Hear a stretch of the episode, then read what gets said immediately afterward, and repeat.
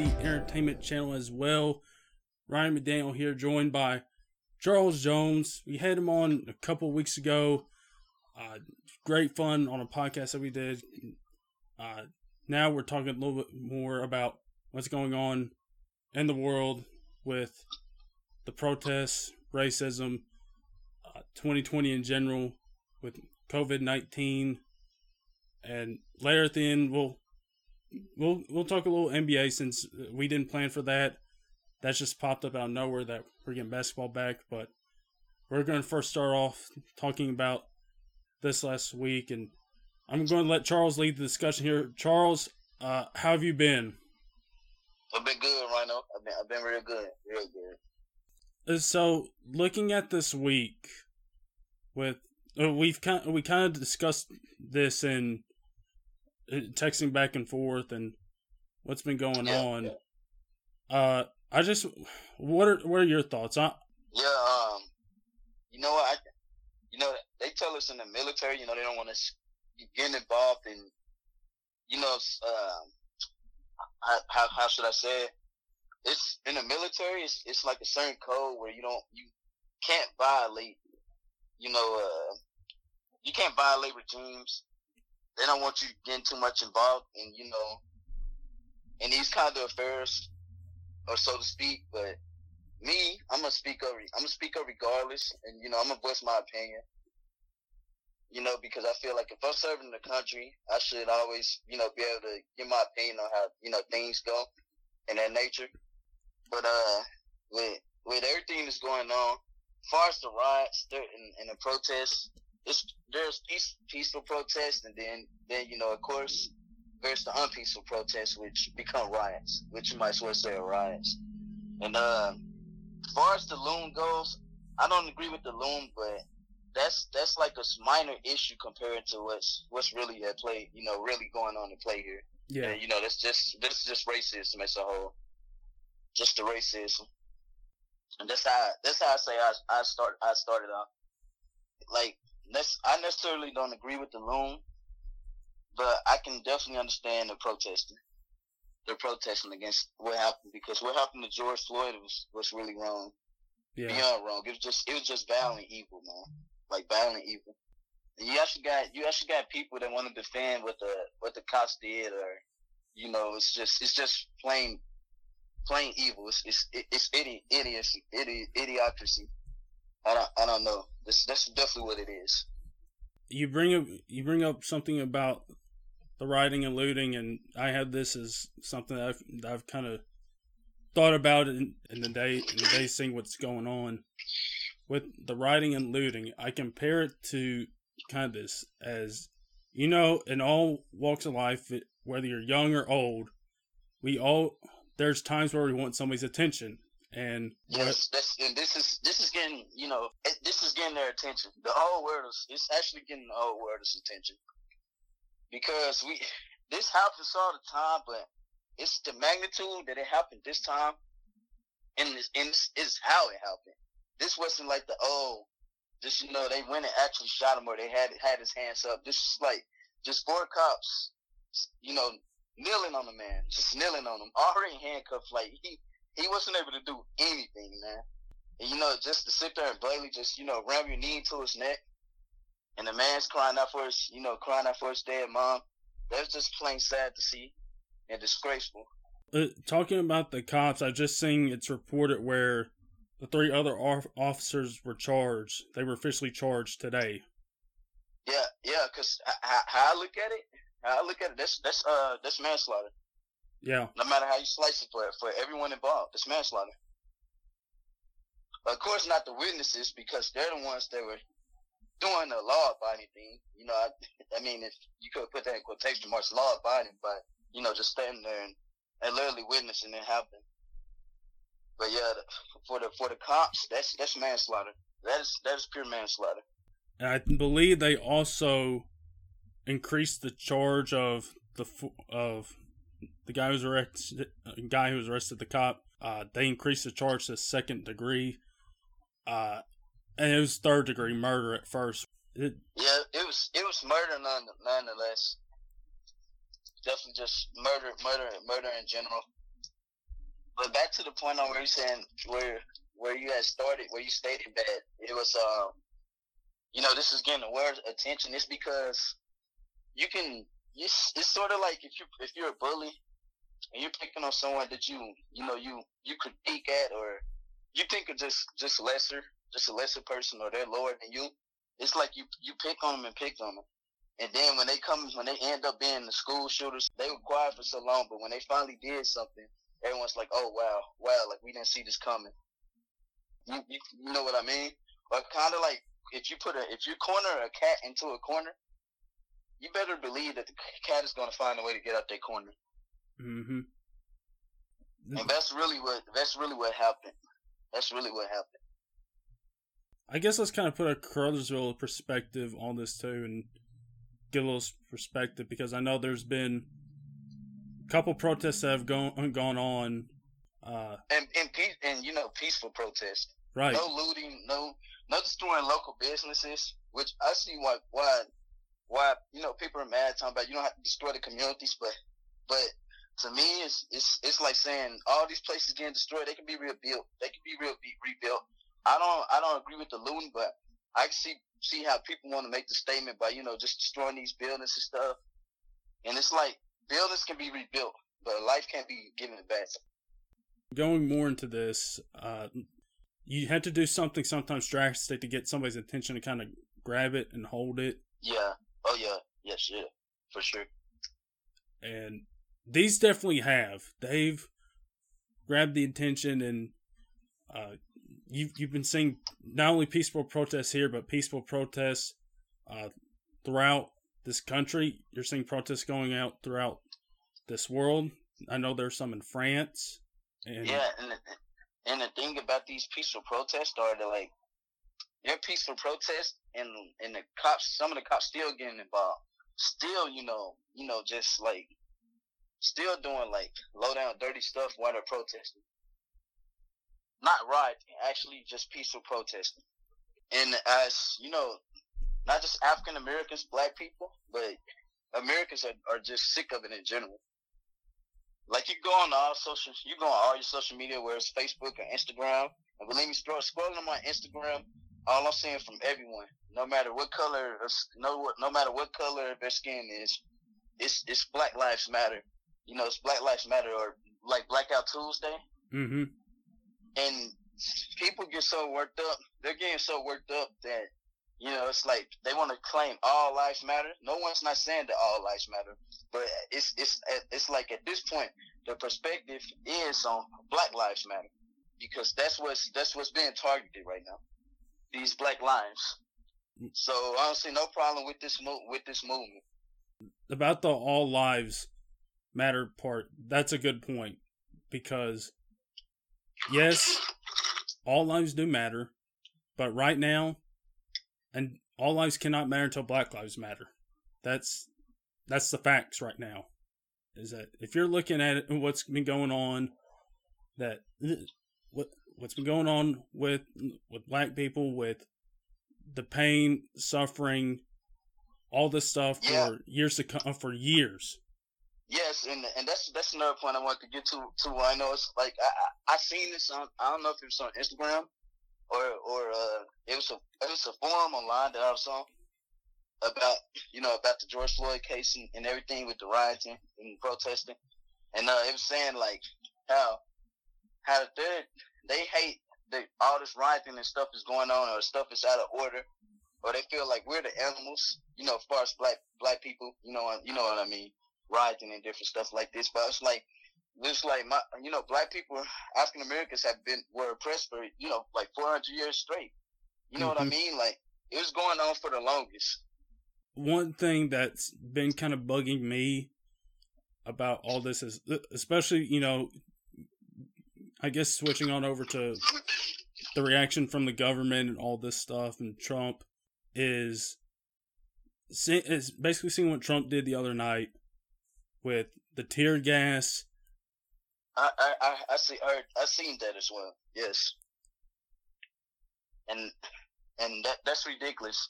And going to that going to that point, you know, being in the army or like National Guard, most of the states are getting activated. So if you know the state, which I'm in National Guard for, which is Arkansas, you know, if they get activated, it's a chance I could be, you know, called up to go, you know, go to the borders or whatnot, or be there when people are protesting. And you know, in the state of Arkansas and whatnot, but I'm not gonna, you know, shoot rubber bullets, shoot rubber bullets at people, especially, you know, especially, you know, you know, like my, my people, black people in general, when Mhm. they're protesting for a good cause. You can't sit there and you, and look look them in the eyes and just you know actually do that when you see what they're protesting the cause for. I saw a little graphic on how you're supposed to shoot them, and the way that you're seeing a lot of off, uh, police officers shooting them, it's, it's like head on. From what I've seen on social media, is that you know there's been some damage to some people. People have gotten seriously hurt. People have gotten eyes taken Yes. out. Yes, yes. Speaking on that, it, it was a uh, photo going around on Instagram that people were sharing about, uh, you know, a girl that got shot point blank in her eyes, wasn't, you know, doing any things, just peaceful protesting. Mm-hmm.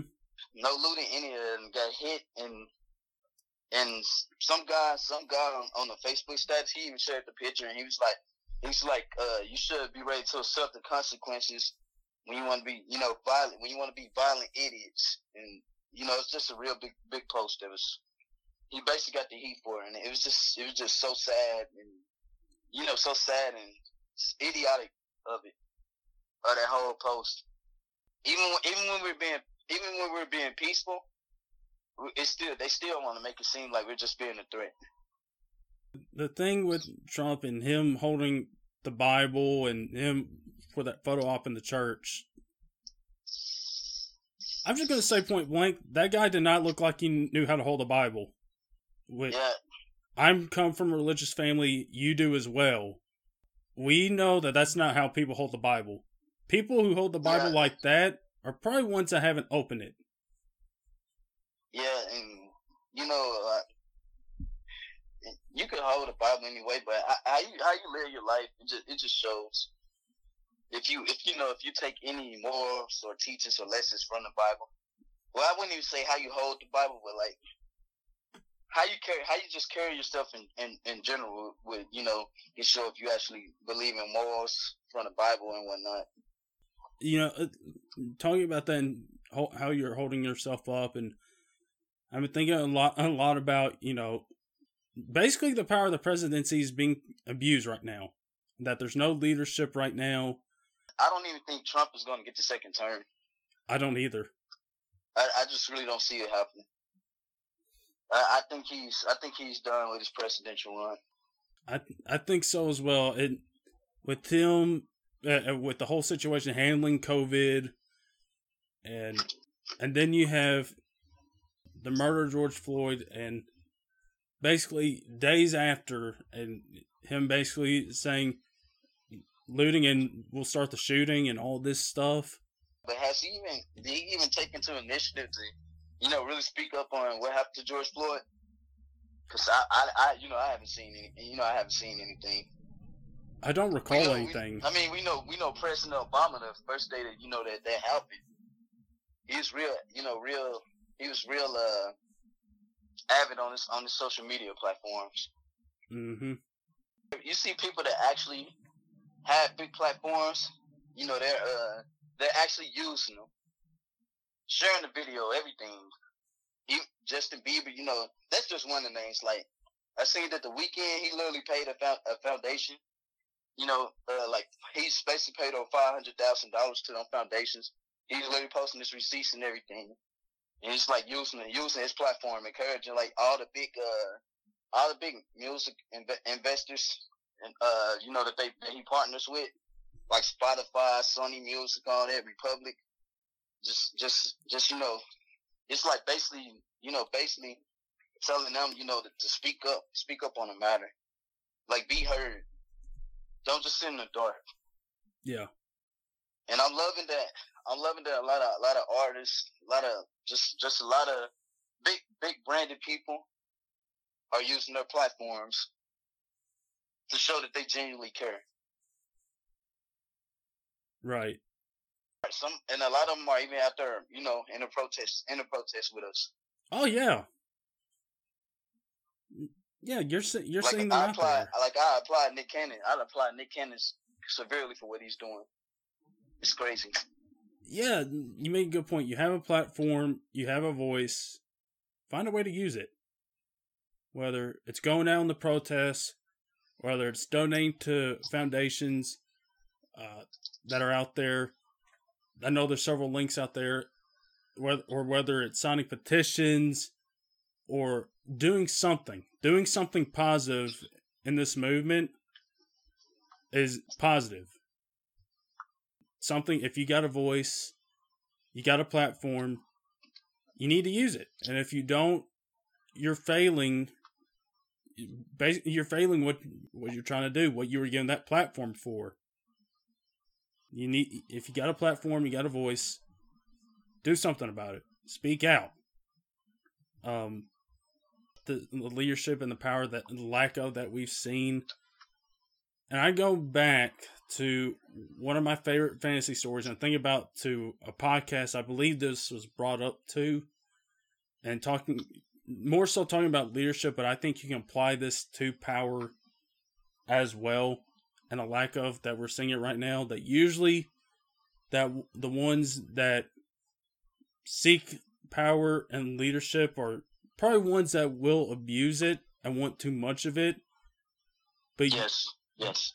But usually the ones that don't tend to have it thrust upon them, and they know and they know it well and they use it well. Or or they don't need they don't care about the power in general. They're, that's like the least. That's like the least. That's the least of their concerns. Right. If, if they know how to use it, if they genuinely care and they want to see some good happen in the world, they want to see good change happen in the world. They're not going to care about how much power they have. They just want to make sure that we are going to find a way to get things done and get things done right. How it's it, and I'll point this out. I just Mercy, the movie that just came out. I, I haven't gotten a chance to chance to see it. I'm with Michael B. Jordan, right? Right. I'm not, I'm going to uh, definitely check it out. I'm going to definitely check it out. Well, the good thing, uh, well, the good thing here is I believe Warner Brothers, who was the producer uh, of, of the film, uh, yeah, gotcha, gotcha, is uh for I believe I don't know if it's for the whole month of June, uh, or if it's for a few days, but they said on all digital platforms it's going to be free to rent. I didn't hesitate. I went out and rented the movie. Talk about you mentioned Michael B. Jordan. The guy was phenomenal in this. Uh, yeah, I'm definitely, I'm definitely going to, uh, check, I'm definitely going to check it out, especially if they're they're letting you rent it for free and whatnot. Oh yeah, and Michael B. Jordan, he, he's an awesome actor. He, everything everything he touches is gold, man. It is like I I watched Creed the other day. That was on, and I I found Hulu, and I found Creed Two was on there, so I did a little double feature. I know it comes back to one of our favorite franchises with the MCU, and Black Panther is Killmonger. Oh yeah, that's that's one of his big. That's that is like one of his biggest roles. Yeah. To date, by far. You see him, you know, they'll see him in movies. Maybe see you see him in Creed and be like, "Oh, that's Killmonger." And you know, if you're watching, you're watching uh Black Panther, you'll probably be like, "Oh, that's Creed." You know, mm-hmm. just it's just a takeaway. Uh, I'll say this about yeah. the Killmonger character. I've always thought that it, it, going back from Black Panther, this guy, it, what he said, he wasn't wrong in what he was saying. Yes, it's just, but then again, it was how he's abusing that power. You don't have to go to war, but def- definitely, especially you know, as African Americans, Black people, we definitely understood what he was saying. We definitely understood, stood, we definitely understood what he was saying. Where his philosophy or his beliefs, we definitely understood that. It's just, it's we can even understand his, his motives, but but then again, you just seen that his, his motives were you know, even even then, his motives turned into you know, you know, bad intentions. Mm-hmm. Once it boiled down to it, the movie in general, watching that, of course, if you don't know, Uh, Michael B. Jordan plays Bryan Stevenson. You got Jamie Foxx playing Walter McMillian, a man who was wrongly accused for murder of an 18 year old woman, and how he was uh, he was wrongly accused and arrested and was put on death row, essentially. Rhino, you know, I say, you know how much money I have. Could point point out to if I could point out to how many uh how many black men have been wrong, wrongfully accused of any crime, seriously, of anything, man. I'm talking about just going back, going back before the 1900s, before the 21st century. It's it's it's mind-boggling. It is. Watching this as a white person, uh, it was powerful, and I was, I was angry at what what was unjustly done. Like the the injustice in America, since it's been America, it's mind-boggling. It's the injustice that's that's been here, and and one thing I used to always say is, uh, we talk about how great of a country America is, but I to, I, I sometimes I used to always wonder. I asked my dad, I, I always ask my pops, I, uh, I say, to be some great country, it's sad that we actually had to have a country that you know that was just separated, that was born, you know, on the racism or the injustice, especially to how you know black people were getting done and you know, done in the 1800s all the way up to the 1900s as well. And I wonder how it was in other countries. Like, I wonder what's it like this in Toronto, where you know, where black black and white people, you know, separating amongst each other. What's uh, what's um uh, segregation? Was segregation there into you know other countries, Toronto, Britain? You know, you, you get what you get what I'm saying. You know, the it's just like it's just like what's what's this they're doing, you know, like the fifties, the you know, the fifties, sixties, all that. I, I say with all this time that we have, it's just it's just nice, you know, to actually be able to dive in, dive into uh, just dive into things, like dive into all this information and find out things. I'm I'm learning a whole lot. I listened to two podcasts talking about it. Uh, be better educated to kind of learn more about what's going on and yeah, for sure. Police brutality. Uh, I listened to a podcast that had DeRay Mckesson on it. Kind of talk about, of course, he's a part of Campaign Zero, and it's a website. It's eight, the number eight, can'twait.org.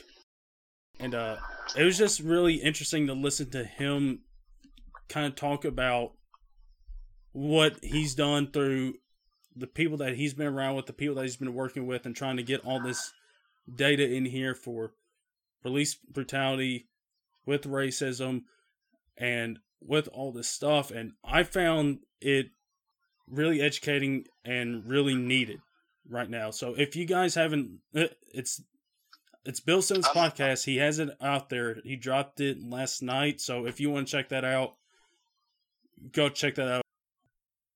I'll tell you what, it, it was good stuff. It, it's stuff that's needed to be talked about.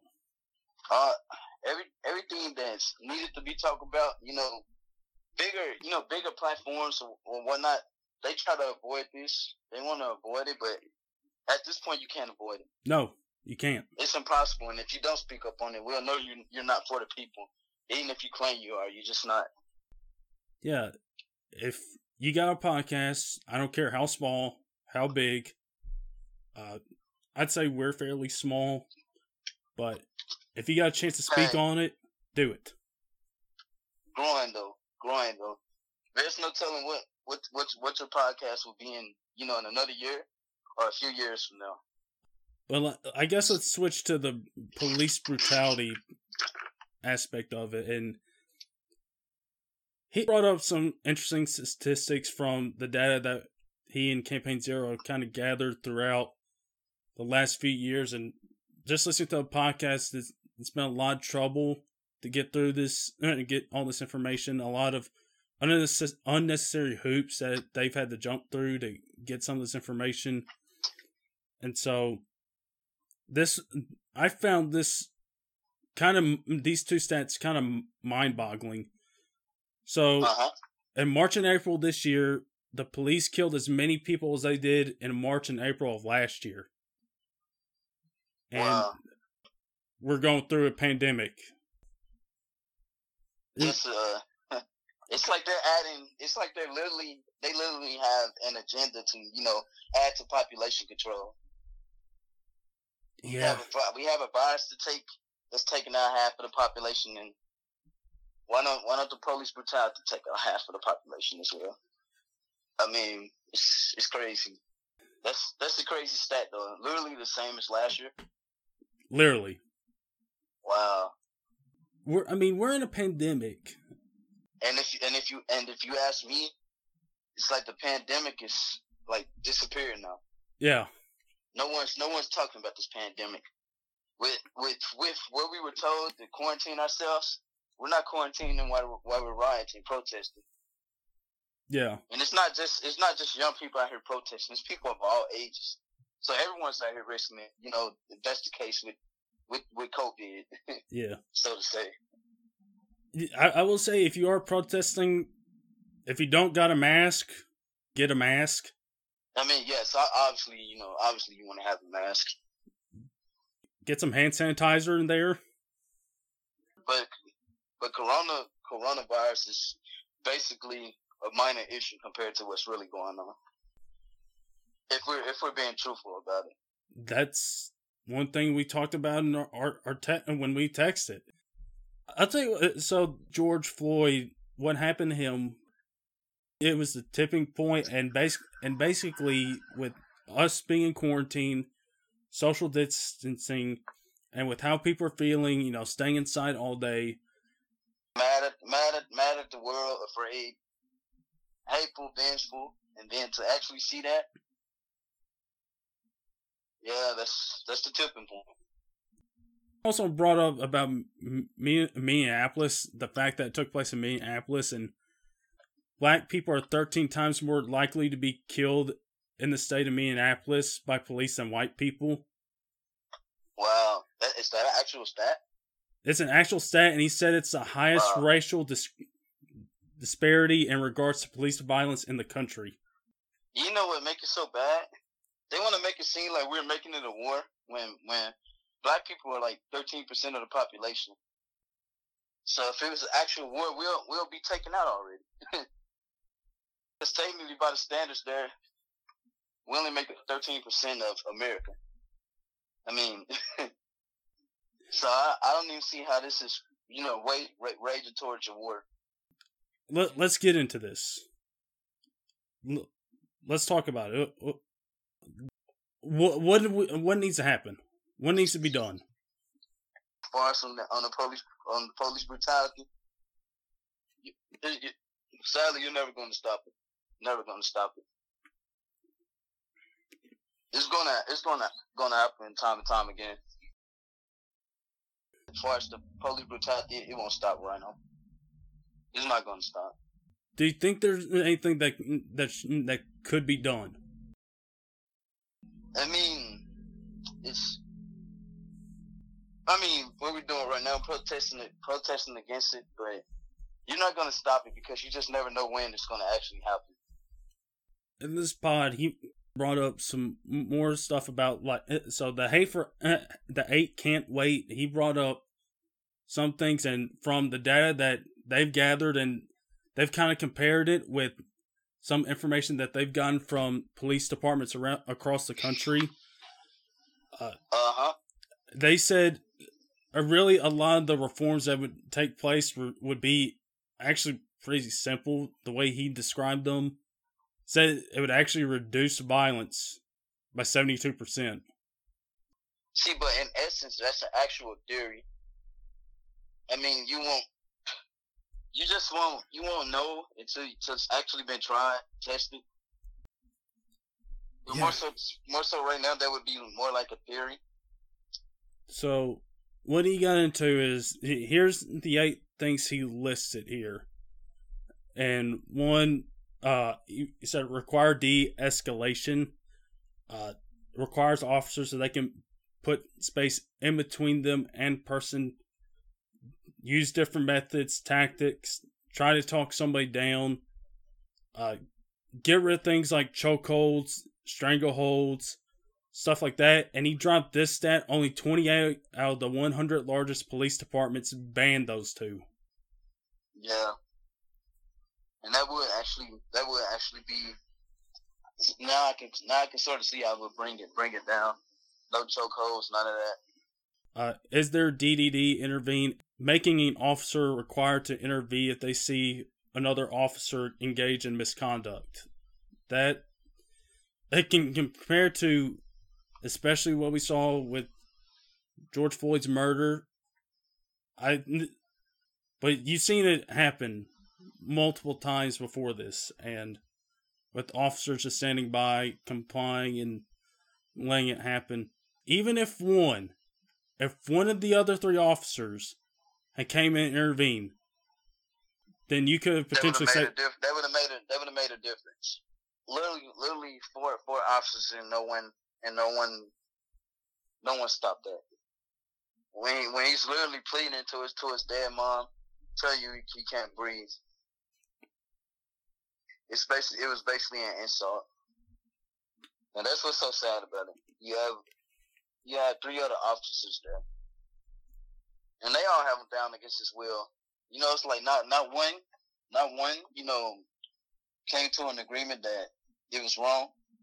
That they felt that this was wrong. Okay, they were pushing it too far. I I, I even wonder what, what was he what was he getting arrested for? I, I That's what I want to know. I'm I'm gonna I'm gonna actually look that up today because I want to know what what was he getting arrested for.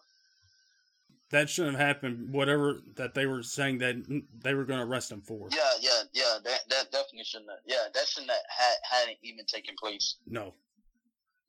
A few more of the things that he listed require warning before shooting. Do which they which I say they do, then some of them don't. But obviously, they don't do it because we had so much of this police brutality. Exhaust all other means before shooting. Uh, duty to intervene, stop excessive force by other officers. Ban shooting at moving vehicles. Like, listen, if you're gonna shoot somebody in a moving vehicle, you're gonna kill them. That vehicle's gonna lose control, and that has the potential to cause somebody else dying. More deaths it basically it basically adds to a problem instead of solve, solving. Exactly. That's that's that's what will happen. Then these last two is require use of force, continuum, and then require comprehensive reporting each time an officer uses forces or threatens to do so. Like I was listening on on the podcast I listened yeah, to uh, before we did this podcast, is that the officer that murdered George Floyd was uh, had I believe 18 misconducts or something like that. Yeah. Wow. Seriously? Seriously. Yes. See, that's that's that's wild. That's just crazy. 18 misconduct, so that means he's he's been in the wrong. He's, he's definitely been in the wrong. Definitely. Here's some things that he pointed out some things that haven't worked. So, like, one thing we've seen is police cams. They haven't worked. They're still doing it. They're still shooting people with rubber bullets. They're still using tear gas. They're still shooting people. Uh, he's also mentioned training. You know, a lot of the training that they receive, uh, a lot of it has to deal with attitudes towards race, gender, anything like that. But it hasn't, you know, dealt with their uh, with any biases they've had.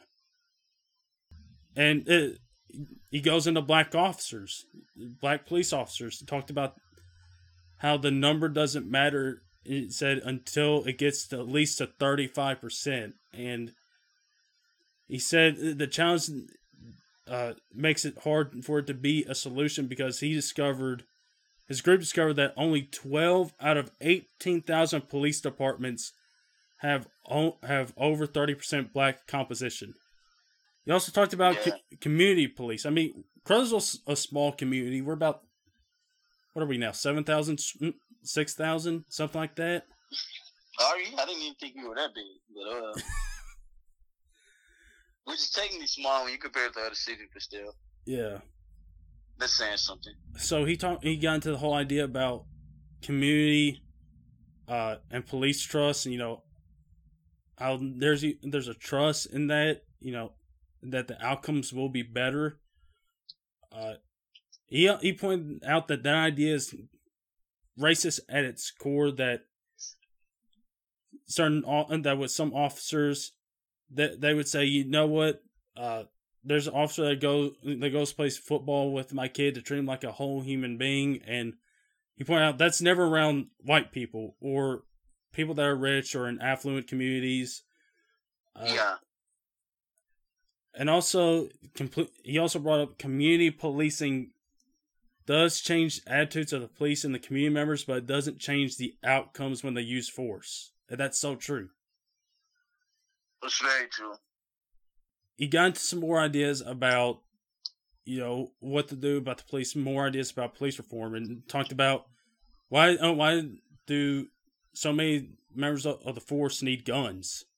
Uh, I brought up the idea of deploying different people in, in units in different ways, and you know, like he brought up, you know, does somebody really need a gun if you're going out to to like a mental health crisis or a car crash or if somebody eh, or you know stuff like that? Do officers really need guns in those situations? Yeah, but it's like Understand what you're saying, but it's just like being in the army. Uh, you know, like being in the military. Like, say if they were going to help communities, or if they're over, you know, if you're overseas, if you actually deploy units other country where you know it's, it's the enemy is always there. Like, you're just gonna always gonna have to have some form of protection. It just comes with the territory of that job. But I definitely get what you're saying. I definitely understand. Understand what understand what you're saying. Definitely. So I, there's also one thing that and kind of goes into the whole sports thing of it is Kaepernick and what he did four years ago. Was that four years ago? That's actually four years ago. Yeah, he did it 2016 and we're halfway to 2020, and so it n- not not right now four years, but uh, close enough to where you say four years ago. But four years ago, him doing this, and I know a lot of people were up in arms about this, about him disrespecting the flag and all this stuff. Yeah, I just I just scrolled down on on Bleacher Report, and they reporting on that Drew Brees spoke up on kneeling during the anthem today, and LeBron wasn't having it, and Drew Brees literally said, "I will never agree with anybody disrespecting the flag of the United States of America or our country." Which I don't see how kneeling disrespects the flag, disrespecting our country. That's not disrespecting dis- disrespecting our country. for for Kaepernick, the thing that you know re- ring stuff, you know, again, four years since then, is talking about what methods that he that he was going to use to try to show that he wasn't going to stand for the injustices that were going on in this country, and he he's talked he talked to some people in the military. He talked to some of them like. Sir told you know uh, they were talking about you know kneeling uh, during the national anthem, like go for it. Told him to go for it, and you know you saw others participate, like his teammate Eric Reid participated in there. Several others participated, and I think we failed to see uh, at the moment a lot of people that were against him and some people that may have been indifferent. And I didn't know quite how, how to feel at the time. Learning what he, he was saying, how there's been whole lot of racial injustices, and like, you know what? What people are doing is wrong. You know, kneeling's fine. If that's catching your attention more so, you got a problem with it? That's, yeah, that's that's that's catching their attention and what what's the real problem at hand. you know, you're calling for people, uh, you're calling for people in power saying, let's have peaceful protests. Well, that was a peaceful protest. And he said, no, we ain't having any of it. Yeah, now you got you, got these protests going on, you got riots going on, looting, and you're like, no, no, no, we we peaceful protests are the way to go. Well, you just shut down a guy that was having a, uh, that did participate in a peaceful protest by kneeling during the national anthem, and you shut him down. You shut him off. Like you say, it's being, being peaceful until you actually do something. When you actually do something, that's what's gonna catch their attention because they'll write it off or they want to they want to belittle you. But I really, that's what really happened to Colin Ka- Kaepernick, if you ask me. Basically, shunned him. Basically, shunned him out of the NFL. And look, Ron, look, I, I'm in the army, and I just don't feel that's dis- that's disrespectful at all. You kneeling, doing the, you know, doing the anthem. I want to ask, at in 2016, when you saw that, what what, what was going through your head, seeing that? I understood what I understood what he was doing it for. Him and every other athlete that's done it and still doing it right now. I understood what it was for. And at the time, it was basically for for an incident that was George Floyd like. I I guess it circles back to something I mentioned earlier is that both of our families are, are religious, and this is something that is it's very true and looking at it, you know, in the Bible, it says, love your neighbor, you know, be kind to one another.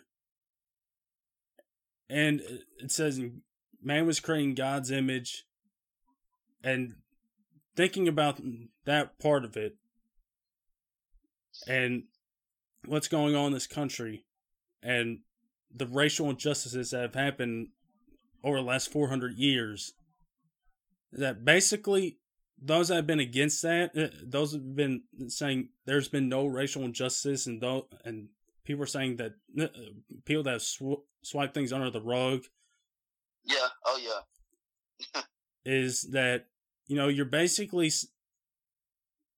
saying to God, part of your creation isn't good enough. Yeah, or, or, or no, no, no, and you know, in in in lay, layman terms, how they say in Latin terms, it's just a big, it's a big you to God.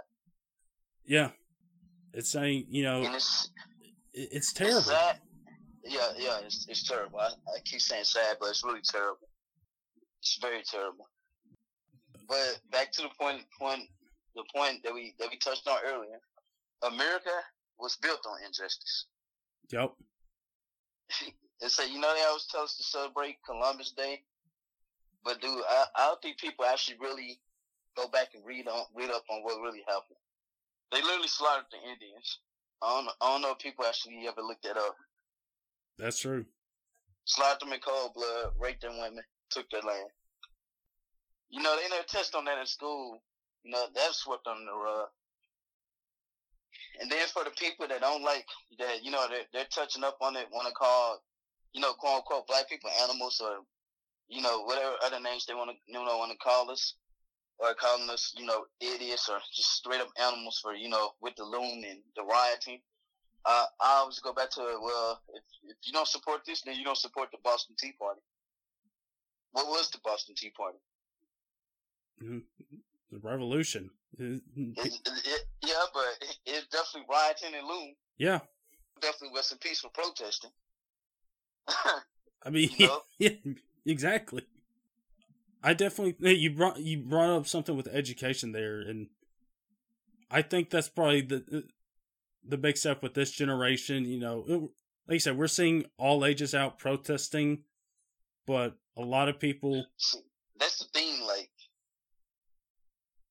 for uh, for for black people.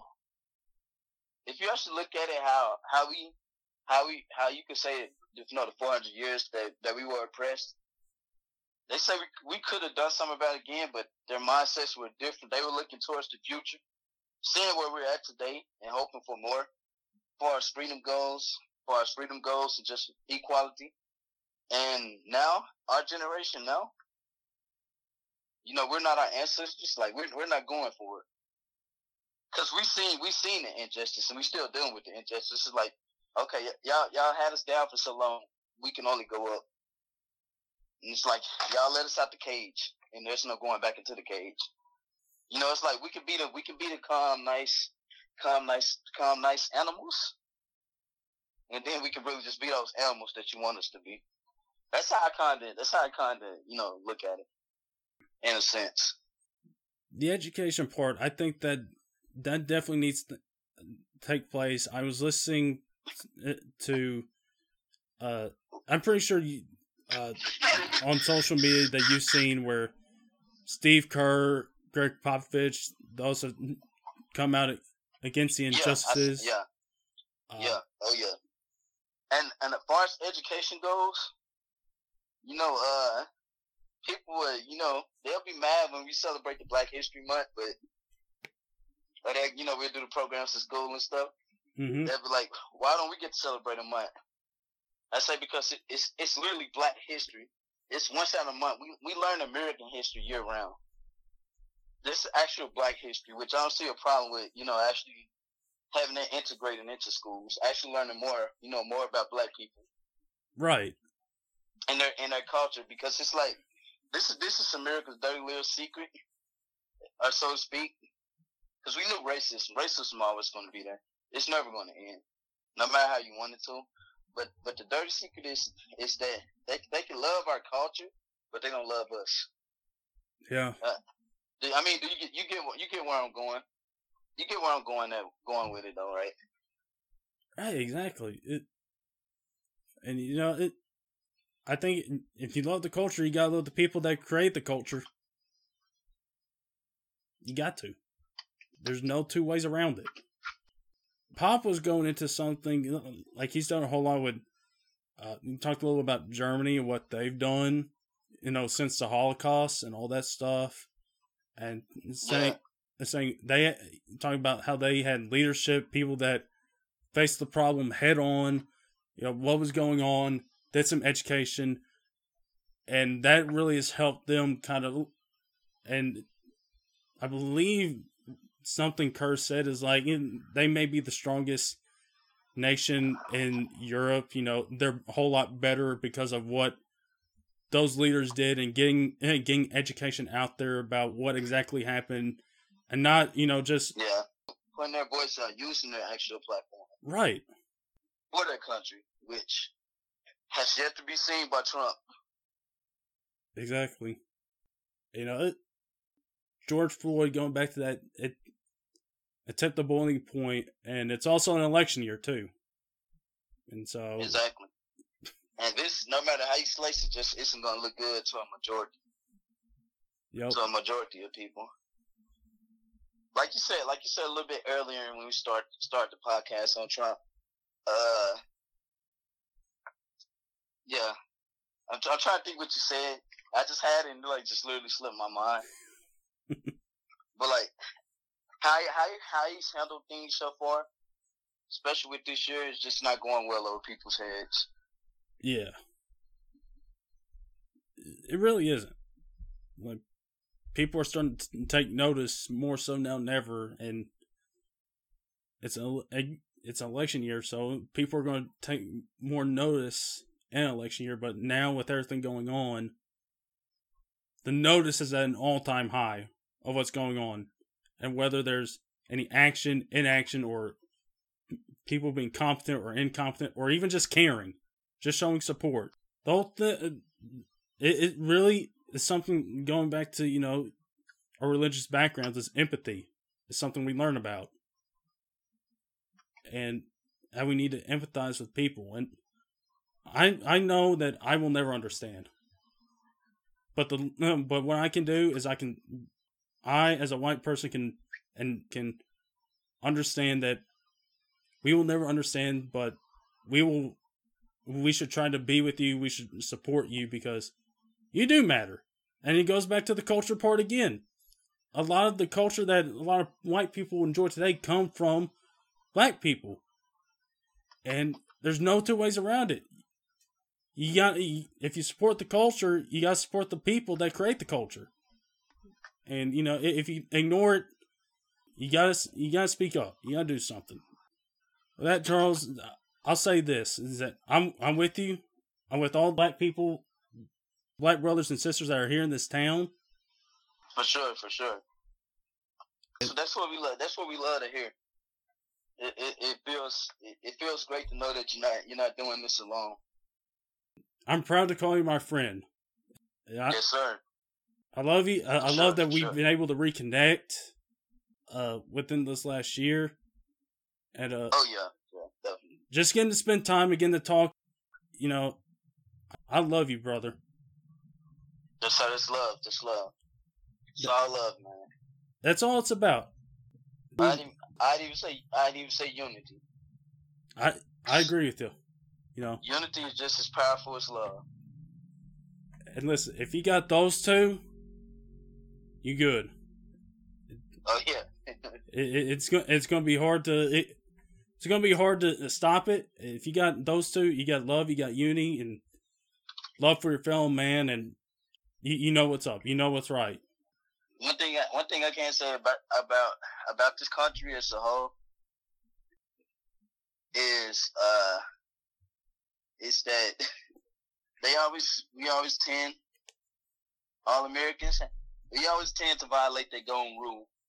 And it's it's like it's like the country just doesn't want to fall back on the golden rule. Treat others as you would want to be treated.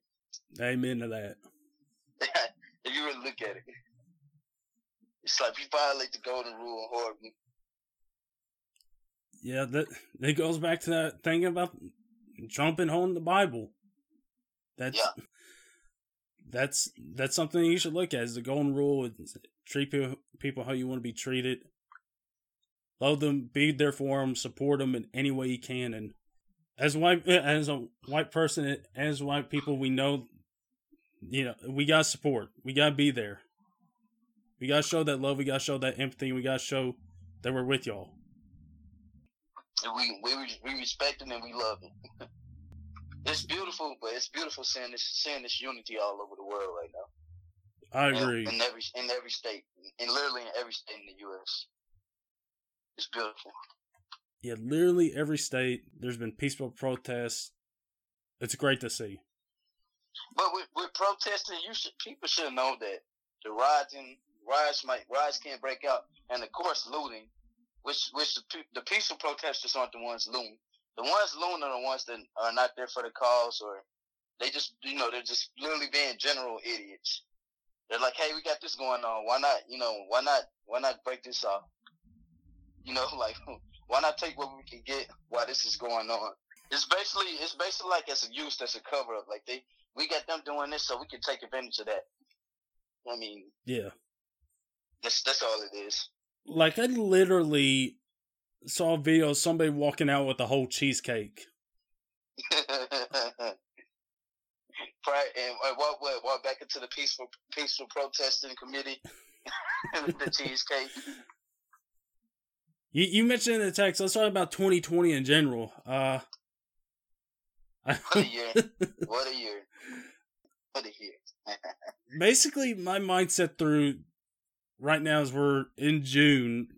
Hard to believe is that we're at the halfway point. I, I can't help but thinking of the meme uh, they had us in the first half. I ain't gonna lie, and that's what I'm hoping for essentially. Yeah, I, I I I honestly saw a meme today. It had the Simpsons characters, and one of them was telling them they had um T-shirts. One said 2020, one said 2012, and the guys like basically slapping slapping the kid and telling them telling them this is how you do it. This is how you do it. This is how you do a uh, a demolition year. or yeah, yeah. The end all be all. This is how you do a demolition year. Oh yeah, you know everyone thought everyone thought 2012 was the was the year mass chaos, and it seems like 2020 turned out to be that year. Yep. Literally, just eight years too late. It's like what a what a beautiful season of Earth. It's like the most action packed drama filled season of Earth yet. I know. The aliens are looking at it right. I know. The aliens are watching. It's like this season is insane. and I've been seeing jokes being made about Jumanji's like, we're in Jumanji level six now. What you got? Yeah, yeah. but you may we we're making it to the next level, or or we this season alone has renewed us for next season. Oh yeah, we we good. But uh, there there's been wild things that have been going on. This monkeys stealing COVID nineteen samples. That's a real thing. That that that's happened. Wow. You know what brings me back to it? You know the Planet of the Apes movies. Yeah. Uh, look, while all this is going on, they're slowly on the come up. I know. Like, these humans do not see it coming. I know. I know. Disney's talked about you know trying to uh, do a new version of Planet of the Apes. Well, I think we know how that's getting started with these monkeys stealing COVID nineteen samples. yeah. And uh, I don't know how true this is, but I saw somebody, uh, some people, scientists or whatever, said that you know, beside this, Ebola's popped back up. And, really? Yeah, I forget which country it popped back up in, but yeah, so it's popped back up. Uh, that's a thing. Uh, people talked about a bird flu that could potentially take out half of humanity. That's a thing. A lot, a lot of flus and sicknesses, huh? I know. I I told uh couple, I told my co-host that I guess the whole bird flu taking out half of humanity thing. I guess our guy Thanos is behind that. Yeah, Thanos. Thanos really made a guest appearance this this year. I don't know why. The first time he did it, it didn't work. I mean, I guess he wants that second chance, but. Uh, yeah. Let's see what else. Uh, earlier this year, really to kind of start off, we had world well, potentially World War Three going on. Uh, yeah, yeah, potentially it's gonna be World War Three. Uh, and being in basic, when we found out about them bombings, and, and Big Bell basic drill sergeants were saying we're going to war, and they they were training us to get ready for war. It's like 2020. What a, what a year starting off. then that died down. Then coronavirus just hit hard as hell, like a Mike Tyson uppercut. Like like like like it really hit and then we're like, ah, this is going to die down. It's just when is it going to really die down? Yeah, I think I think we also had Australia wildfires too in the midst of all this. Is nah, that... they're Australians. They're tough. They're tough people. They'll make it through. It's just fires. They got Kangaroo Jack over there saving. They got Thor too. yeah, yeah, and Thor. but man, this year in general has been something I hope we don't see ever again. This this year this year right here is the equivalent of Golden State blowing the three one. yeah. Yeah. It's it's that's what it is. It's like you you already you thought it was gonna be a good year before 2020 even came to, came to pass. Everyone's like, yeah, 2020 is gonna be an awesome year, a great year. Yeah. Just like everyone was, everyone was so, so, so. You know, it was it wasn't predictable. Everyone was just had their mindset. Everyone knew Golden State was gonna go going to win, especially when they went up three one. Then it's like, uh, what all transpired? And you're like, oh, you're like, holy. I'll give you that's another example is, that that's good. It helps your Patriots out. The Falcons blowing a twenty-eight to three lead. Hey, yo, definitely. I'll take that just any time of the day. I mean, you're getting a championship out of it, so uh, of course. Well, well, sadly, well, but sadly, uh, my Pacers won't be making noise anytime soon. Yeah, that's. Uh, so I, I just have fun watching Tampa Bay, but you know, ah, like not like not like I haven't seen injustice before yeah. but I guess the because the coronavirus has, has been the thing that's affected the most. I for I don't know what the uh, count is. The last I think number I heard was like 105,000 in the United States. Thing is, they're reporting all these cases, but doesn't it take take a few days for all the information to get to know if people actually had it? Mm-hmm. Like I, I see an article that said this many cases were found today. I'm like, come on, man! Did y'all say it take a few days? Yeah. It's really sounding like y'all just trying to throw stories at them. And the news is only gonna put out the bad, the bad. You know, they're they're gonna put out the death tolls and whatnot, but they're not putting out how many people are actually being corona. Yeah. There's been a lot of people that have been able to beat this. People that lived in the lifetime of the last pandemic in Even old, 1918. even older, in, in, in even older people I know. that literally not given the chance of being there. You got people that are over one hundred being it. I know. It's insane. Uh, It's great. Yeah. uh, My biggest worry with Corona has been the, the first wave has been terrible, but it's really been about that second wave as we start to open things back up. That's been It's just not a smart idea to open everything up. Just like I say, whenever you do go places, everyone should still have wear masks, all that. Yeah. And uh, so we talked about this with, you know, the protests, and like I saw a tweet, whether it was, I, think it was either this morning or it may have been yesterday, where somebody went to a protest who went and test, uh, found out they tested positive. Do everything you can to stay safe. And, you know, if you find out you got it, go in quarantine. If you were around somebody that you know that may have got it, go in quarantine. The second wave has always been the thing that scared me the most because if you look back at the Spanish flu back in the early 1900s, Yeah. that second wave took out more people than the first wave did Oh yeah. by a ton. Because it's coming back in coming back in full force. Like they say, the virus will be technically down during the summer months, Yeah, but when winter comes, best believe Corona might be back kicking. You Yeah. just hope you just hope that they hope that a uh, that a vaccine is capable of handling it. yeah, you gotta hope. Uh, Last I heard, they were hoping that they could maybe find a way to get one released later this year in December, something like that. If they can find one, I don't know. We'll see. I haven't. I've kept this quiet. I don't think I told you what. Uh, I almost thought I got Corona, and that. So this this actually is. So you had what happened in the NBA. Rudy Gobert, he tests positive, and we're watching everything go down that night.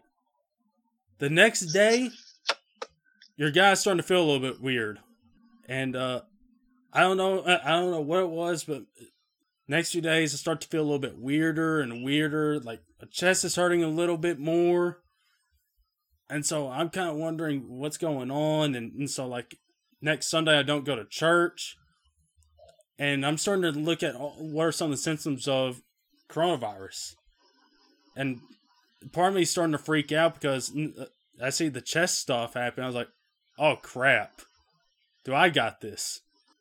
Like they said, if you do, if you did find out if you had it, just got quarantined, stay away from everybody. I know, and you know, I I attempted to do that. I, I tried to do that. You know, families still want to come in. I was still a bit, a little a bit scared of them going out. Like, if I got this, I don't want you guys going out. Period. Yeah. So I don't. I think I went to the doctor that week, and you know, I there was one day where I felt very nauseous, and it, you know, like all right, we got uh, you got to go to the doctor. I I got checked out, and turns out there's a stomach virus going around. Yeah. I, I had no clue that uh, that it was going on. You know, we were talking about you know where I last was, and I want to say you know because this is a thing you got to be careful now with swiping your cards. I think Redbox, you, you know, because you got germs there, swiping your cards and all that stuff, and but it turns out it was stomach That's why I virus. like at, at at the end of the day, I like sanitizing all my hand handheld uh, items, things that I touch daily. I sanitize them with you know Pine Sol and Fabuloso. Which one thing I do love that coronavirus has brought out is for people to actually wash their hands and actually sanitize things, items yeah, of that nature. Because for so long, people haven't been doing this. Like, yeah, now you got to actually do this. you gotta actually sanitize, be clean people for one. Yeah. Nothing, I can tell you nothing that's like the biggest pet peeve. I can tell you my biggest pet peeve: seeing someone go and use the restroom and not wash their hands, Yeah. or they'll wash their hands and maybe maybe flush the toilet or something like that. I'm like, so you're not gonna wash your hands, or you're rubbing your face, or you just touching your phone, just just touching everything in general. Like after we go to the park, or touching gas pumps, you know, or or like I take my take our kids to the park, we make sure we sanitize their hands as soon as we get in the car. Yeah. Because you know my son just you know he, he's touching everything else that other kids and other people have touched. So if anything, the one positive is that's been brought out due to this pandemic is I say people are learning to take being being clean, being, being just being clean clean in general more seriously. Yeah. I'll tell you one thing that's helped me out, and that that's one thing that that's helped me out is you know, be, learning to be more aware of what I touch and be aware of having to wash my hands, sanitizer, all that stuff. One thing that's come out of this, it I had a lot of acid reflux, and probably eh, from what I gather, that that was probably some of the cause of some of the chest pain that I was having. Like there are nights that Yeah, yeah, for sure. I couldn't sleep some nights. I think there was one night where I stayed up and I watched like three movies I recognized, and I was like, huh, "Okay, okay, cool. I, I can do you wanna- this." You want to know one thing? One thing about being a basic trainer. Clean guy. I'm a I'm a clean, I'm a clean guy, anyways. Definitely gonna wash my hands before I eat, touch stuff.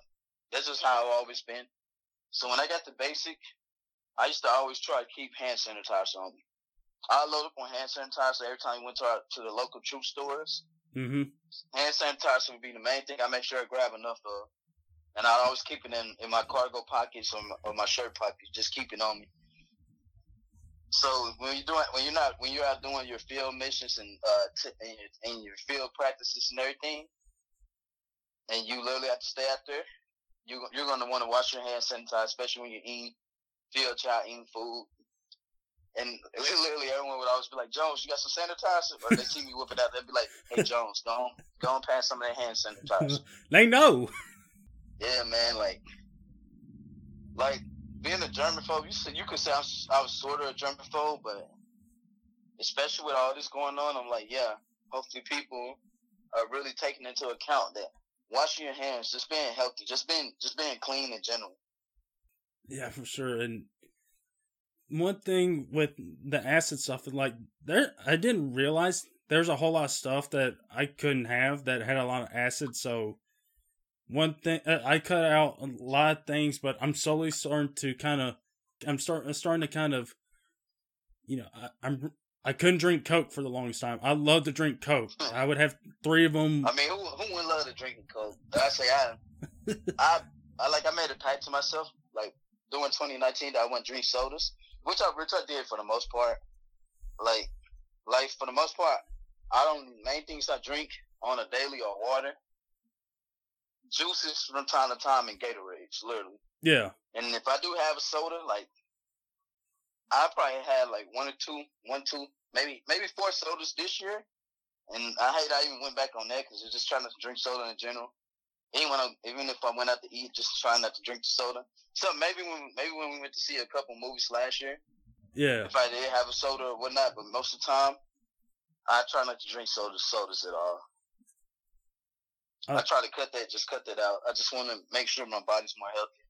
We would say I want to go back on eating meat, but that's almost impossible to do at this point when you've been chugging meat down all your life. yeah. Hey, but shout out to the shout out to the vegans and vegetarians. I understand. I understand. Healthy your bodies. They doing what we can't. Yeah, being losers, nah. playing. Oh, I, I, told, I respect it. I don't want anyone to be mad if you're a vegan or vegetarian. I respect it. but uh, hey, speaking of meat, one of the things I had to cut out, you know, I didn't eat a whole lot of pizza, pepperoni, right there. Understandable. Yeah. Understandable. Uh, there's a couple other things. I drink grape juice a whole lot. That's one of the things I drink a lot for breakfast. That has a lot of acid in it, so I had to cut that out. So basically, until uh, I talk about how I got Coke back to my life here in a bit, but like I've been basically drinking water and I, Powerade. got Powerade back in my life. Yeah, hey, that's that's the way to go. I mean, it has sugar, Yeah, but what what what flavor drink literally doesn't have at least one percent of sugar? right. They exactly. can say uh, they can say sugar free, but it's not going to be sweet mainly without without that sugar added to it. I understand the fruit juices, but come on now, the fruit juice still be a little bit too sweet, man. man. but it was good to bring this back because I don't know if I I used to drink this stuff because I used to bring my lunch pretty much almost every day in high in school, and especially in high school. This was uh, Powerade was the one drink I brought. Yeah, you know, get out of high school, you're able to go out, go out to eat on your own, go make something at home. Uh, don't drink it as much. So this is the one thing that I've been starting to drink Powerade. Been drinking a whole lot more water. How I got back into Coke. Here's how it happened. So Burger King started something with Coke Frosties, something like that, Yeah. and uh, you know what? You know, while you're on the frosties, I can say the one thing that I know I really need to cut cut off on are like the Sonic just slushes in general, because that's a lot of sugar with those slushes. I'm, I'm always killing the nerd slush, bro. Like, I'll tell you, I'll tell you what. Uh, so my dad got her supper from Burger King. He brings one back. I taste it for the first time, and it's like this. Oh, this thing tastes so good. I missed it. that's how that's how it gets you back, because you be like, yeah, I made I made a mistake. I'll never let you go again. my sister's been drinking it. Uh, it, it was drinking it during that time, and every now and then when we're eating, I just give her this look. Is like, I freaking hate that you're able to drink this right now and I can't. And I'm just looking at that can of Coke. Is like, I miss you. I, I miss you so much. you want to risk it all at that moment. Understandable. That's how I brought it back, and then so I've been slowly getting those things back. I'm not having as much Coke as I did, so that's good. Every now and then I'll have one a day, uh, comparing to having two or three, so that helps. But you know, I really got scared at that moment. I thought I got Corona, and thankfully, uh, I didn't. Yeah, thankful, thankful, very. I, I wish I was a little bit more uh, thankful that my parents didn't go out as much. Parents, sister didn't go out as much because I was freaked out. I talked about it to them, and they're just like, "You're just kind of, you know, you're you're just kind of being over anxious and stuff like that, and you know, seeing all this stuff that uh, coming on the news about it. Like that may be true, but I was genuinely freaked out. I didn't have chest pain like that before, and it hurt. well, I'm some of the symptoms of corona aren't even you won't even know notice that you have them. You won't even know, notice that they're there, right? You, you won't even know that it's dormant, so to speak. And the other thing I was having is I felt like I was having a little trouble breathing, more so than normal. And of course, that's one of the symptoms that you're seeing with corona is, is you know, the it's you get harder breath and it's hard to breathe. And I, I got a little bit worried, like, you know, chest pains, and uh, this is uh, this is how I know I got it. And but thankfully it didn't. And I'm like you. I hope we find a way to get a vaccine here soon. Yeah, yeah, you definitely get past it. I, I saw you text texted me about it. This NBA segment's about to be fire. Oh yeah, because I feel like every other segment that we've done on this podcast today has been fire. Absolutely. So let's get right on into it. Uh, th- we didn't know specifically that the NBA was going to come to a conclusion on you know when they were going to get to play. We knew that some stuff was coming. That there's some positivity going on there. That something could happen, and we get Oh, the yeah. news that we get the NBA back, and this is great. I, so to go into it, I believe they said what July seventeenth or July thirty first is the is the first date for games. yeah, yeah, I think it was July thirty first. So to go into it, July starting July thirty first, going to be held at Disneyland. So this is where they're going with Disneyland. It's more uh, more of a private property. It's more ideal. You know, you're bring you are bringing more than half the teams of, of the league into this. You're inviting 22. Uh, 22 out of 30. So yeah, there's definitely more than half of the league. But it's because the you know the teams that uh can get into playoff position, so to speak. Right. Atlanta battling out in the eight games. Before we start the podcast, I was on YouTube, catching up on ESPN. You know, Stephen A. and all of them were, you know, touching up on the subject. Yeah. That's official and how it was going to go down. We're getting 13 Western Conference teams. We're getting and, we're getting nine Eastern Conference teams. And, and the vote's being held tomorrow to ratify eight regular season games per team play in for the eight seats and the final possible date I think they said for a game seven of the NBA finals would be October 12th. it's going to be weird to be seeing the finals all the way in October, though. then we're going to have to worry about free agency. Yep. Which, which maybe maybe free agency, with the way it's going, free agency might be shortened or extended. Well, you think they'd extend it or would they shorten it? I don't know. That's a good question. But then again, for the next season, which will obviously maybe they, maybe they extend it because they they probably want to start the next season until actually until twenty twenty one. Yeah. Or maybe maybe in December, maybe give maybe a two month uh, break before they before they start the next season and go from there. Yeah. Which would probably be smarter. Which I mean, the players wouldn't mind because they basically got a two month break with actually going to be a three month break after this Minnesota with. Yeah you might as well say a four month break because they're not going to start the rest of the season till July 31st. Yeah. So they should be they shouldn't have no problems with you know going right into the season. You know, it's going to be kind of like the lockout season. You know, you start in December, yep. January. Yep. And what's interesting enough is with free agency, so much more can be done. You'll get more time. Like you just won't have to worry about making your decision in that month versus when they start the season. Yeah.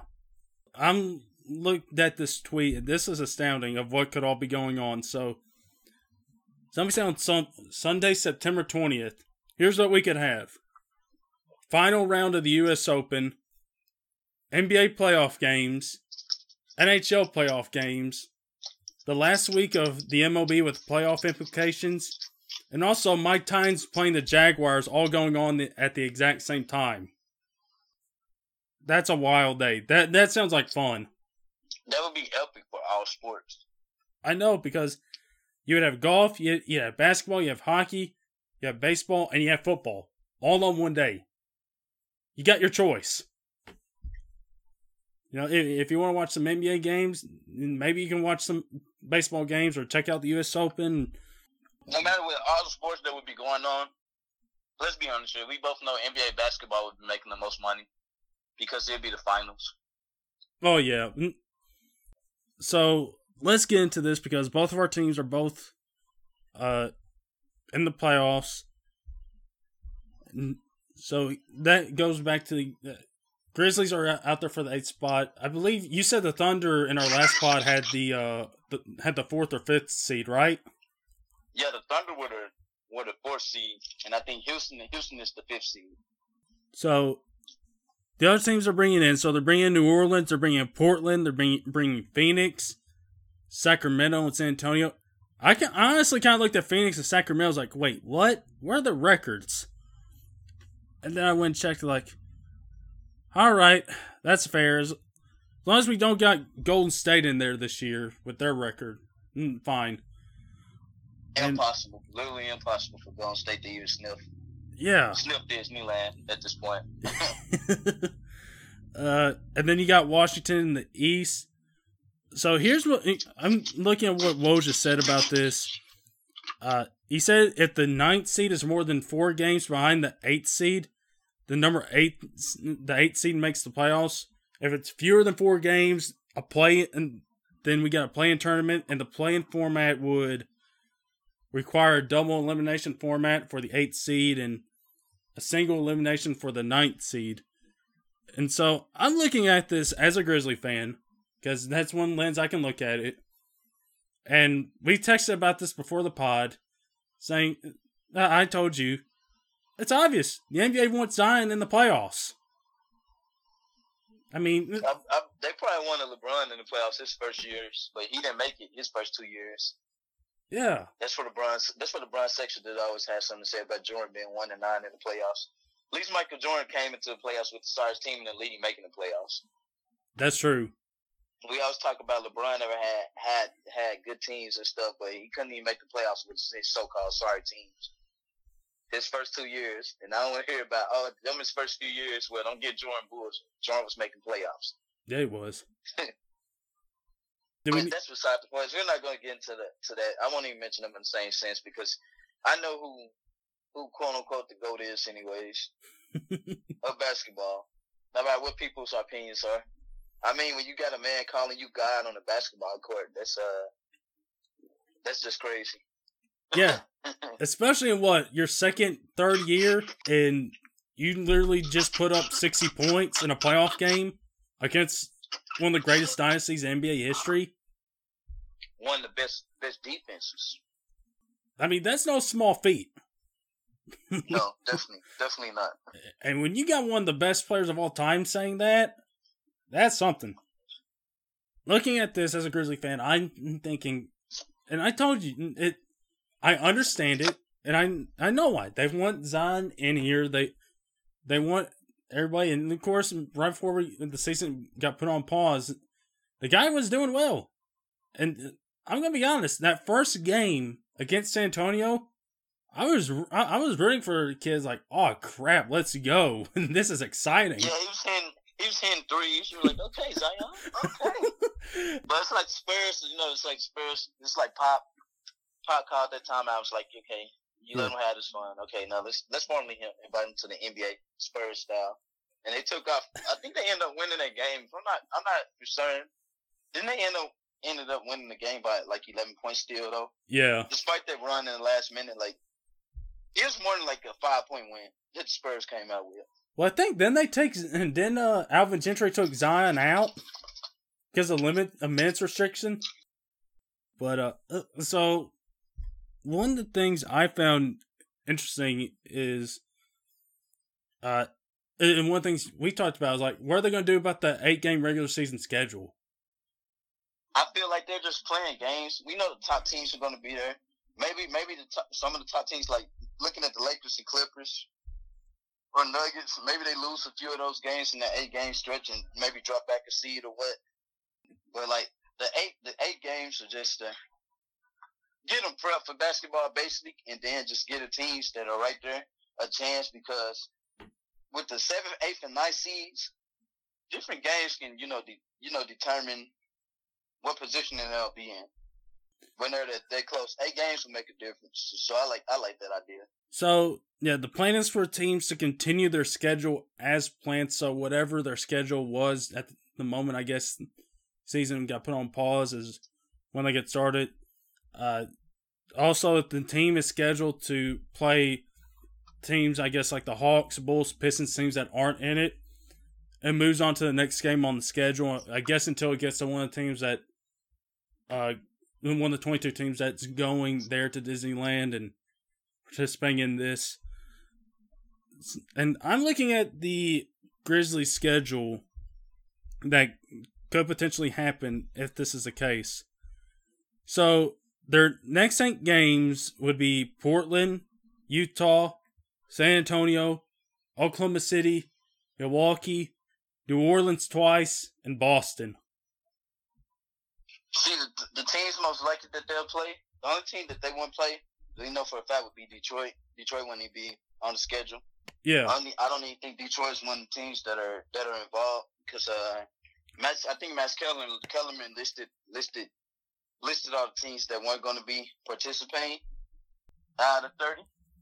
And I think Detroit was one of them. So, you know, they wouldn't even have to, have to be playing Detroit at all. Yeah.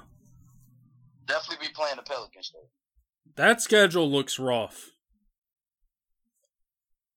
It does. Here's a, here's a good thing because I think, you know, like you said, four months off, everybody's going to be healthy. And I'm excited because Jaren Jackson that's was why, hurt. That's that's how I can say no no asterisk. Then like you can't say everybody had an advantage because they opened up facilities because now we know that they're not going to be training in their facilities. Their facilities they'll be doing all the training in Disney World. Yeah.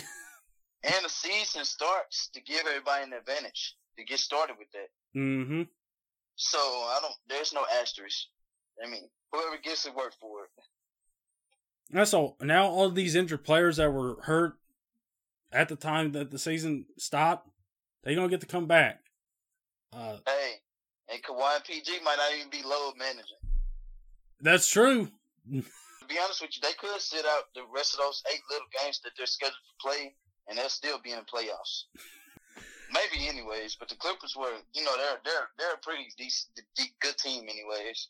Yeah, So you know that they'll manage and make the playoffs because they already have they already had the you know they already had positioning in, that scene that one through three oh yeah, that, behind Lakers and Lakers and I think Denver Nuggets. yeah. Clippers are good. But it's like, yeah, that's why I'd be like, it wouldn't even matter because, and if they did fall back, let's say they fall back to the fifth or fourth seed in the conference, you know, maybe even sixth seed, depending on how stuff goes. Or look, just worst case scenario, they lose them eight games and drop all the way to eight, something like that, right? hmm You still will not want to play them as the eight seed. Especially with, especially if they get, you know, had Kawhi and Paul George. Yeah, that's but true. that'd be that'd be a matchup to get LeBron them in the first round, right? PG and PG don't don't play in the season. Wait for playoffs to start, and they going against LeBron. yeah, that'd be great. For the Grizzlies, one of the players they didn't have at the time was Justise Winslow, and I was excited to see how he, he was going to fit. See, and then like, even though they say chemistry and everything, he'll have some time to get to play. Pretty sure when they're practicing, anyways, he'll be participating in the practices. So it's not like the guys not gonna know how to play with each other. Right. I'm really excited to see how he plays because I think you and I look back to last season. Remember that insane run that he had where he was just balling out? Yeah, he, he was balling. That's why Miami Miami fans were mad that he got traded. It's just this year he kind of he kind of had a down year, but so to say injuries too. But they were saying that he could be a star Justise Winslow. He was balling. Matter of fact, he was balling with Wade last season. I think one of the things that really kind of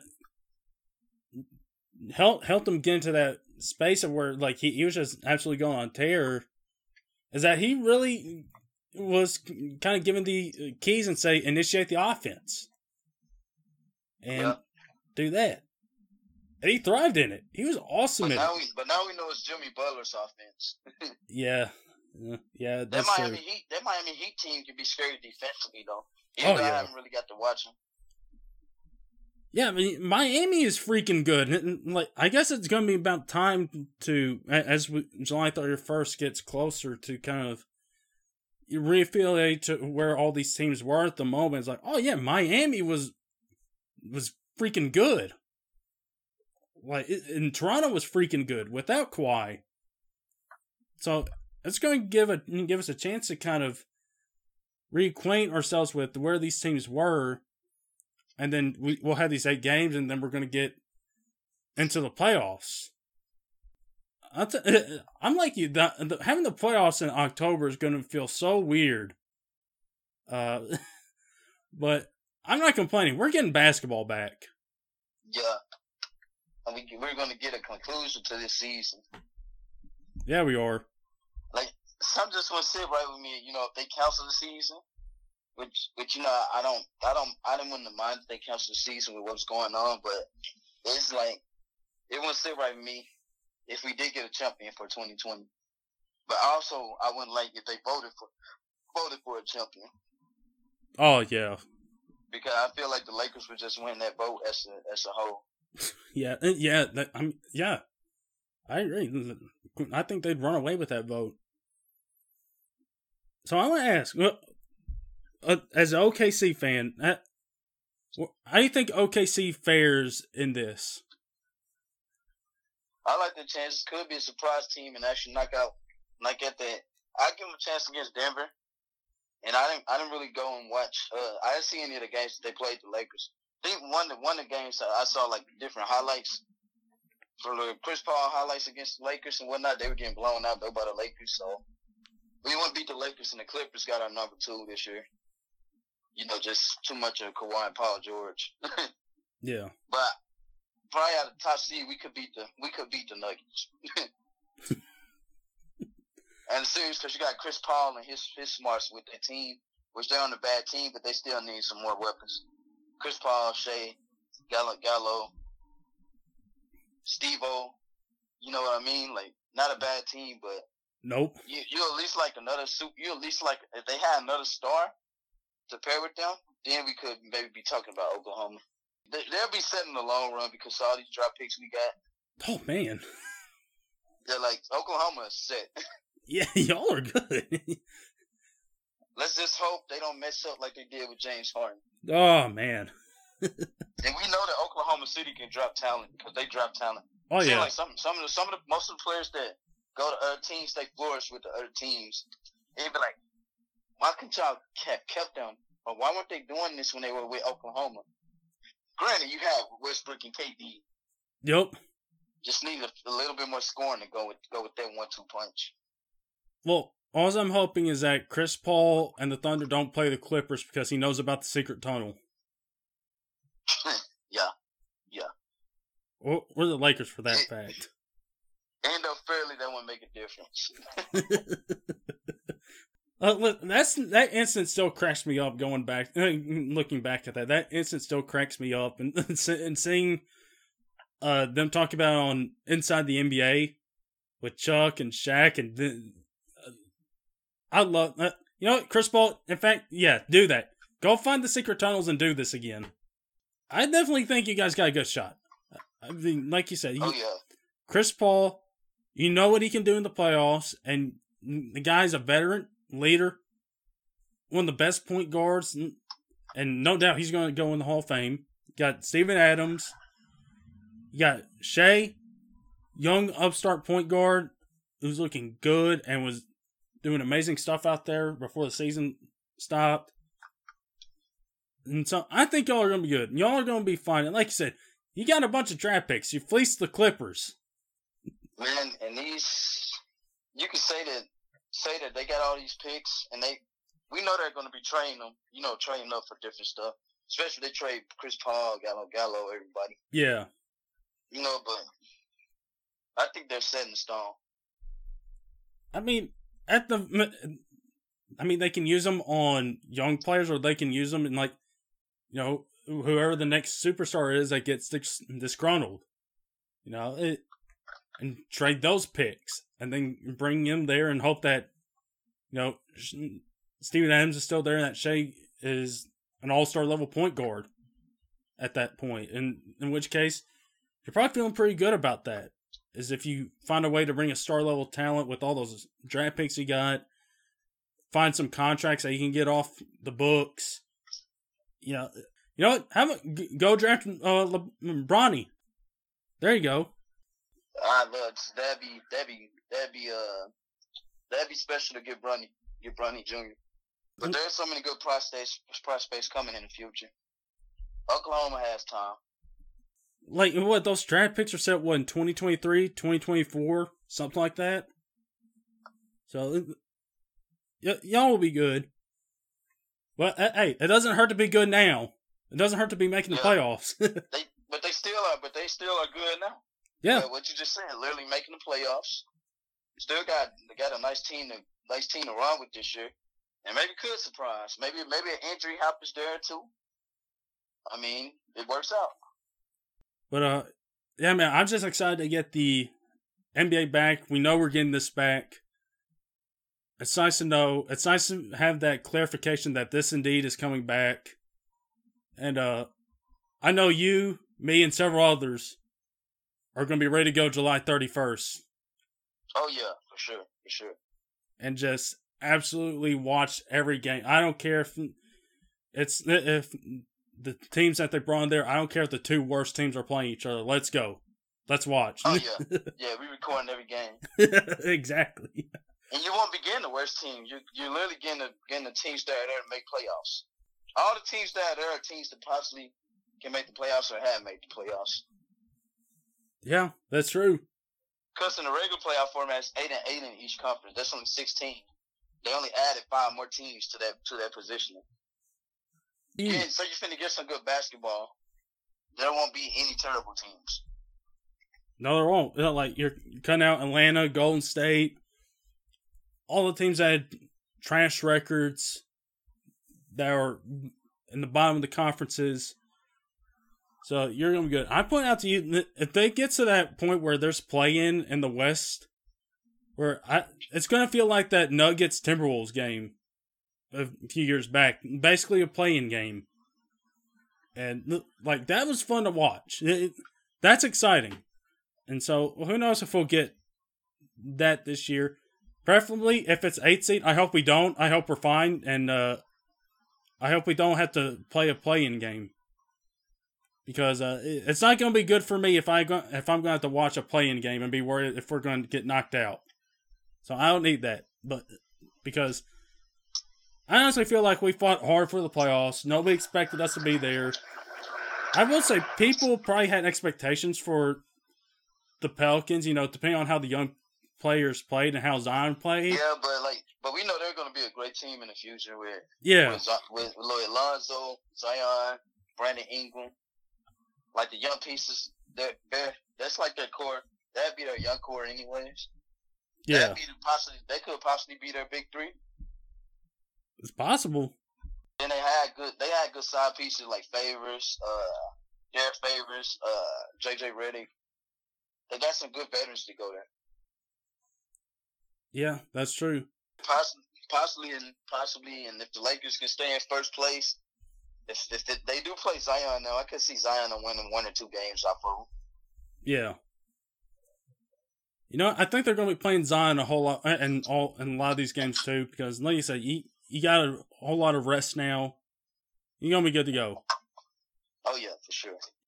Well, Charles, uh, talking about the NBA coming back was fun, and more importantly, getting to have a conversation about what's going on in this country right now, what's been going on in this country, uh, is very needed for anybody that's listening, or just anybody in general, to just have a conversation and talk about and get the conversation moving, get the ball rolling. For sure, for sure.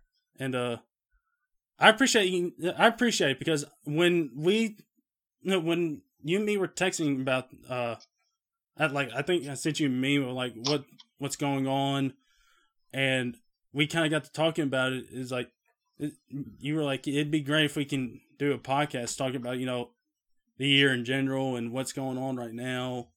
Something I'm glad we're able to do, and something if we we go back to you know if you got a platform, use it and talk about it, speak out about it.